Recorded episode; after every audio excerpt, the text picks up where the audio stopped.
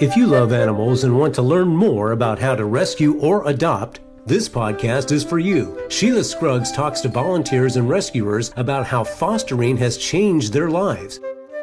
Welcome to the Pup and Paws cast. I'm Sheila Scruggs, and I'm talking to two folks from the DeKalb Animal Shelter. Megan Moore is the director. Emily Bennett is one of the co-workers there, and also both of them are animal control officers for DeKalb County. And we're going to talk about that. How do you both work two different jobs and do it so well? Well, it takes a lot of time and effort, but we work so well together, number one. Um, and we work really well with the city police department and with animal control. We work really well with them. They call us, let us know if there's an animal that we need to go out and check on or pick up, and we answer their call. What happens to the shelter if it's during the day and you both have to go? If we're during open hours, we do have to close temporarily because safety precautions, we definitely want both of us to be on those calls. I've been to the shelter, I've toured the shelter. I'm so overjoyed with how great the animals are and how they look. How do you uh, describe the success of those animals? And I know that you get adoptions all the time, and they just seem so happy. Yes. Volunteers are so crucial to our shelter. They really socialize with them, they walk them, they talk to them, sit by their cages, anything that we needed or we had an animal that we are like, hey, this dog needs a little bit of extra time or this cat needs a little bit of extra time. They're there to help and support us while we handle other matters if we needed to handle animal control matters or handle, you know, other business type things. They really help us with socializing. And Megan, I know you guys say you play music for the animals and you've really researched this. We do. Through a generous donation, we actually were able to purchase iCalmPet wireless speakers, and we have them in both of our dog runs and also our cat run. It essentially provides music specifically for their ears. And so it helps calm them down, enrich their lives, and kind of give them something to focus on. Have you noticed a difference in them when, once you brought those in? Absolutely. Our cat room is quiet. Um, cats will nap all day with that classical yes. music playing. Our dogs just sit and listen, and it really does help. I mean, people have even said they play light rock for their cows. That the, yes. they're milking their oh, cows. Yeah, yeah, and I was like, yeah. really? And they said, yes, it's a huge difference. And I'm like, mm-hmm. that's awesome. Also, you said you had a cat whisperer named oh Laura. Gosh. I want to ask about Laura. Laura is our part time employee and she is our cat whisperer. She loves them so much. And if we have a cat in need that needs some extra attention or kittens that need some supplemental milk, she'll take them home and nurse them back to health. And she's great at that. We like cats, but we're more of dog people. So she really focuses, she likes dogs as well, but she really focuses all of her energy on the cats. She really and knows how to take care of them. She, she's more she's educated. Better, yeah, it takes a whole crew of us to really be able to go through and look at each individual pet and say, hey, this one has this need. We need to address it. And, you know, I might notice some things, Emily might notice others, and Laura will notice others. But it takes all of us to really make sure herd health in the whole shelter is where it needs to be. You guys are really explaining some misconceptions because people, mm-hmm. I don't think they realize just how much shelter directors and shelter employees care so much I want you to tell them about Barbara, oh Megan. Barbara's the dog, or, or Babs. Yes, Babs. we call her Babs when she's sassy, but uh, she's a 16 week old puppy and she has a condition called mega esophagus. And so, what that is, is that she has trouble swallowing and getting food into her stomach.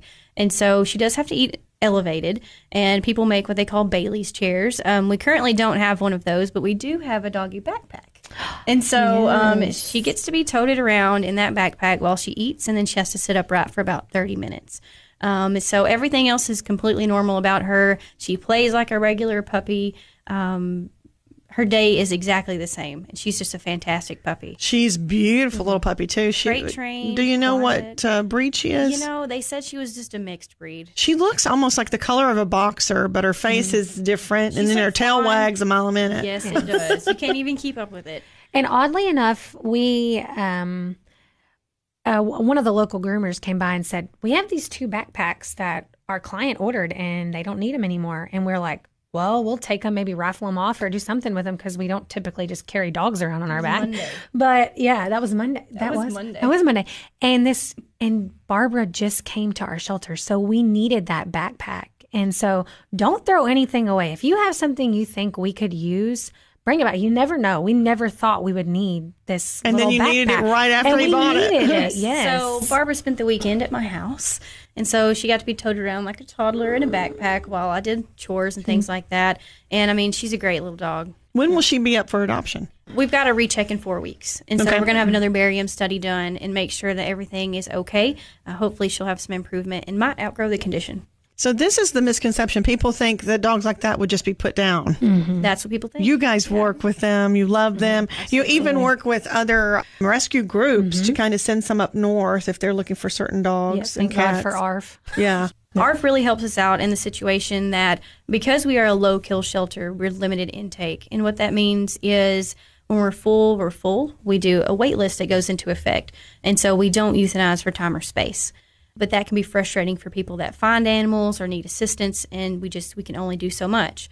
ARF is great in the fact that they can pull, you know, sometimes 10, sometimes, you know, 2 or 3 out of our shelter and give us that space. And so we can continue to help the community in that in that time frame. That does really help. I'm glad you guys work together. Yes. And we really love to emphasize that none of our animals have an expiration date. They just don't. That is a huge misconception in a lot of places that because you're a low kill and not a no kill, you know, we we don't give them expiration dates. So that's and that is why ARF is so important. Megan will get text messages. Heidi wants to know who do we have, and we're just we're so excited. We're like, okay, scramble who can we everything together. who can we get you know out of here, make room for more. So And a lot of times you, you choose the ones that's been there the longest too to, to Absolutely, put in the foster system. So tell me some of you guys, I know you got a wish list. So Mm-hmm. what do you guys need at the shelter? Always an urgent need that we have at our shelter is non-clumping cat litter. And people may ask, well, if I'm going to donate, why can't I donate anything? well, it just makes it a little bit easier on us because we change out litter pans multiple times a day, and the clumping sticks to our stainless steel litter pan. So it literally is like concrete. So we have to scrape it out of the bottom. So the non-clumping just makes it a little bit easier on us, where we have to use a less amount than in a traditional household. What else is on your wish list? floor cleaner. Any kind of floor cleaner. We're not super picky fabuloso lysol anything like that. Um, we use that in our day-to-day. We also have a sanitizer cleaner that we use but that's just for up front and down our hallways things like that.